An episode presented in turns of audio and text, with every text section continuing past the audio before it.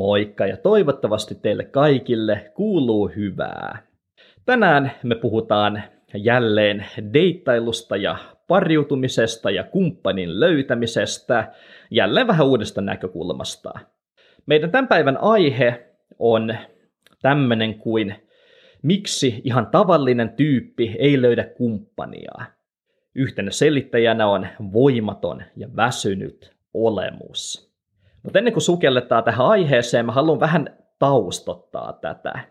Koska mun oma asiantuntijuushan liittyy näihin sosiaalisiin taitoihin ja sosiaalisuuden haasteisiin. Mä työskentelen ihmisten kanssa, joilla on erilaisia haasteita sosiaalisessa elämässään, esimerkiksi ujouden, ahdistuneisuuden tai vaikkapa pieleen menneen sosialisaatioprosessin vuoksi.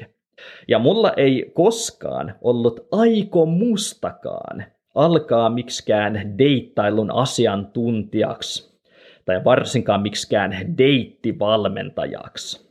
Mutta käytännössä, kun mä katson mun uraa taaksepäin, niin viime vuosien aikana mä oon semmoiseksi päätynyt.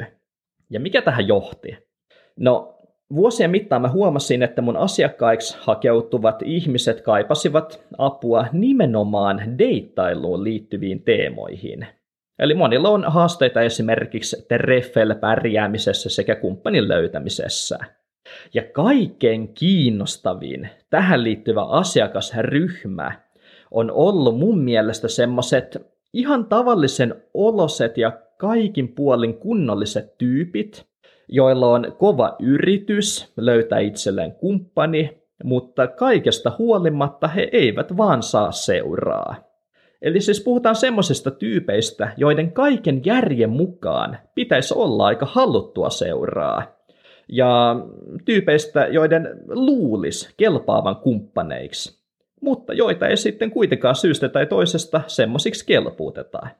Ja näissä henkilöissä on usein päälle päin tosi vaikeaa nähdä mitään sen suurempia vikoja, jotka vois tätä ilmiötä selittää. Eli he ovat yleensä ihan riittävän hyvän näköisiä. He osaavat jutella ja omaavat ihan riittävät sosiaaliset taidot. Heillä on työpaikka, he ovat mukavia ja muutenkin siis heille menee ihan hyvin – heidän elämänsä on kunnossa. Ja sen takia ei yleensä ole tunnistettavissa yhtäkään selvää syytä, että miksi he eivät muka menesty deittimarkkinoilla. Mutta tälleen vuosien työskentelyn myötä mä oon kumminkin oppinut pikkuhiljaa tunnistamaan muutamia usein aika hienovaraisiakin ominaisuuksia, jotka esiintyy näillä henkilöillä varsin toistuvasti ja jotka voivat vaikuttaa siihen, että he eivät saa seuraa. Ja jotkut näistä ominaisuuksista on eh, ehkä ilmiselvempiä kuin toiset, ja toiset taas ovat hyvinkin hienovaraisia. Esimerkki tuommoisesta aika ilmiselvästä ominaisuudesta esimerkiksi miespuolisten henkilöiden kohdalla on se, että mies on aivan liian pehmeä ja semmoinen alistuvan oloinen. Tai jos mä tälleen tosiaan rumasti sanon, niin kyse on semmoisista vähän nössöhköistä tossukoista. Öö, ja tämäkin on jännä ominaisuus, koska siinähän ei ole mitään väärää, ja että ihminen on pehmeä ja vähän alistuva. Eihän se ihmisestä mitenkään huonoa tyyppiä tee todellakaan. Mutta sitten mitä tulee pariutumiseen, niin se on harvemmin erityisen toivottu ominaisuus sukupuolesta riippumatta, mutta erityisesti se pätee miehiin. Mutta tämä ei ole se aihe, mistä mä haluan puhua tänään, vaan tänään mä haluan mennä vähän tämmöiseen ehkä hienovarraisempaan aiheeseen, mikä saattaa mennä helposti niin ihmisiltä kuin ammattilaisiltakin ohitse. Hyvin harvoin on nimittäin kuullut kenenkään mainitseman tästä suoraan. Ja se ominaisuus on jo toi alussa mainittu voimaton ja väsynyt olemus. Ja heti pitää kysyä, että miksi tämmöinen voimaton ja väsynyt olemus muka vaikeuttaa pariutumista? Koska mitä vika väsymyksessä muka on? Kaikkihan me varsinkin nyt aikuisina ollaan tuon tuostakin aika väsyneitä. Mm, tai ainakin mun kokemus sekä itsestä että omasta tuttavapiiristä on se, että haikuinen elämä ei tunnu paljon muuta olevankaan kuin väsymyksen kanssa kamppailua. Mutta pariutumisessa tämä voimaton ja väsymysolemus kuitenkin vaikuttaa. Ja jotta tätä vaikutusta voisi ymmärtää, on jälleen käännyttävä evoluutiopsykologian puolelle. Koska niin ihmis- kuin eläinmaailmassakin parin valinta tapahtuu suurilta osin lisääntymiskelpoisuuden perusteella. Englanniksi kyseinen termi on reproductive fitness. Ja tämä on tuttua tavaraa avarasta luonnosta. Erilaisissa kosiotilanteissa eläimet, tyypillisimmin urokset, kilvoittelevat naaraiden suosiosta erilaisin keinoin. Eli vaikkapa jotkut hirvet mittelevät voimiaan puskemalla toisiaan, paratiisilinnut esittelevät tanssissaan värikkäitä höyheniään ja niin edelleen. Ja tämän kilvoittelun tarkoitus on tietenkin osoittaa oma geneettinen ylivertaisuutensa kilpakumppaneihin nähden. Ja tässä esimerkissä vaikkapa se, että joku pärjää puskukilpailussa tai jollakin on erityisen kirkkaat höyhenet tai erityisen voimallinen tanssi, niin sehän kaikki osoittaa, että kyseiseltä yksilöltä löytyy terveyttä. Eli jos siltä löytyy voimaa, niin siltä yleensä löytyy myös terveyttä. Ja terveys taas on osoitus geenien laadusta, ja terveen yksilön kanssa – kun tekee jälkeläisiä, niin niistä jälkeläisistä tulee todennäköisemmin terveitä ja selviytymiskykyisiä. Ja tässä kohti astuu nyt peliin tämä meidän aiheemme, eli tämä väsynyt ja voimaton olemus. Eli jos eläin tai ihminen on jatkuvasti ja selvästi väsyneen ja voimattoman oloinen, niin sehän voi kieliä esimerkiksi kehon tai mielen sairaudesta – ja tämä tyypillisesti laskee kyseisen yksilön kelpoisuutta potentiaalisen kumppaninsa silmissä. Ja tämän havaitseminen ei myöskään aina vaadi tietoista ajattelua. Meidän ei tarvi käydä tietoisesti läpi semmoista ajatusketjua, että voi voi, toi tyyppi on tosi väsyneen oloinen, eli se ei ehkä siksi ole kovin lupaava kumppani ehdokas, koska se on varmaan sairas. Ei, me ei tarvi ajatella tuommoista, koska me havaitaan tuommoiset asiat enemmän tai vähemmän automaattisesti. Eli me havaitaan vaikkapa toisen ihmisen väsynyt ja voimaton olemus, vaikka me sitä tietoisesti pysähdyttäessä ajattelemaan.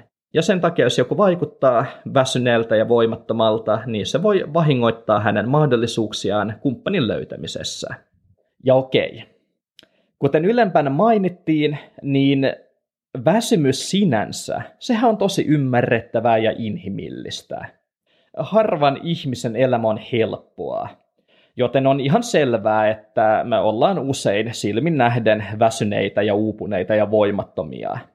Mutta ää, sitä ei kannata ainakaan korostaa, ainakaan tämmöisissä pariutumistilanteissa – Eli se on ok, että vaikuttaa vähän väsyneeltä. Mutta sitten monella ihmisellä on tämän lisäksi semmoisia tapoja, joilla he itsekin sitä ehkä tajuamattaan vielä korostaa sitä omaa väsymystään entisestään. Ja selkein näistä tavoista ovat puheenaiheet. Eli moni ihminen tykkää jostain syystä valitella sitä omaa väsymystään toistuvasti ääneen oi oi voi voi kun tänäänkin taas väsyttää, ai ai kun ramasee. Eli näin tehdessään ihminen vetää sen potentiaalisen kumppaninsa huomioon omaan väsyneisyyteensä ja ikään kuin korostaa sitä, jolloin se väsyneisyys ei ainakaan jää toiselta huomaamatta. Ja toinen vähän vastaava tapa on se, että jotkut ihmiset päästelee toistuvasti semmoisia väsymystä korostavia äännähdyksiä. Eli kaikkien niin kuin, puheen seasta tulee tämmöistä ah, hohojakkaa. Ah. Jotkut ihmiset pitävät toistuvasti tuommoista ääntä, ja sekin voi korostaa sitä, että tämä ihminen on väsynyt. Näiden lisäksi myös lysähtänyt olemus, lerpahtelevat silmänluomet, sekä laiska ja semmoinen voimaton liikkumisen tapa voivat luoda väsyneen mielikuvan. Ja sen takia kannattaakin pitää ryhti suorana, silmät kannattaa pitää riittävän auki ja kannattaa myös liikkua semmoisella riittävän energisellä ja itsevarmalla tavalla. Ei kannata vaikuttaa etanalta, tälleen rumasti sanoen. Ja sama pätee myös puhumisen tapaan. Eli osa ihmisistä on tottunut puhumaan siten, kuin, kuin he olisivat vajoamassa minuutin kuluttua uneen. Eli heidän puheensa on semmoista korostuneen hidasta ja laahaavaa. Heidän itse ilmaisustaan puuttuu pontevuus.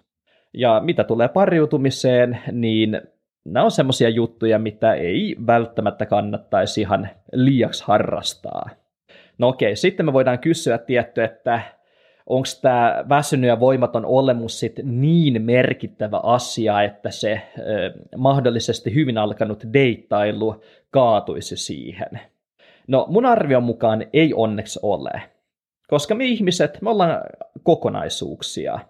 Ja meissä voi olla riittävästi muita myönteisiä ominaisuuksia. Eli vaikka tämmöinen väsynyt ja voimaton olemus olisikin jonkinlainen miinus, niin silti ihmisellä voi olla myös niin monta plussaa, että se yksi miinus ei siellä paljon haittaa. Mutta tilanne kuitenkin muuttuu, jos niitä miinuksia ja plussia alkaa olemaan suurin piirtein yhtä paljon – ja tällöin yksittäinenkin lisämiinus saattaa kääntää sen toisen osapuolen arvion meistä kielteisen puolelle. Eli on parempi, jos tämän ylimääräisen miinuksen voisi välttää. Ja tästä syystä terreffeille mentäessä on tärkeää olla levännyt ja hyvissä voimissaan. Ja jos taas oma elämäntilanne on se, että sä oot jatkuvasti väsynyt, niin kuin ihan joka hetki kaikissa elämäntilanteissa – niin tämä on semmoinen asia, mikä oikeasti kannattaa korjata. Eikä tietenkään pelkästään deittailun takia, vaan väsymys nyt vaikuttaa vähän kaikkeen. Ja myös esimerkiksi semmoiset kontekstit kuin vaikkapa työnhaku ja työhaastatteluun meneminen. Sielläkin se väsynyt ja voimaton olemus voi tehdä aika huonon vaikutuksen koska esimerkiksi työnantajatkin palkkaa lähtökohtaisesti mieluummin energisiä ja aikaansaavan oloisia työntekijöitä, joiden päällä ei leiju semmoista tietynlaista vetelyyden sädekehää, jos näin saa sanoa. Ja luonnollisestikaan aina tämä ei ole mahdollista, koska siihen meidän väsymystilaan ja olemukseen voi vaikuttaa monet meistä osin riippumattomatkin ilmiöt. Eli me voidaan olla sairaita, me voidaan olla masentuneita, me voidaan olla ahdistuneita ja niin edelleen.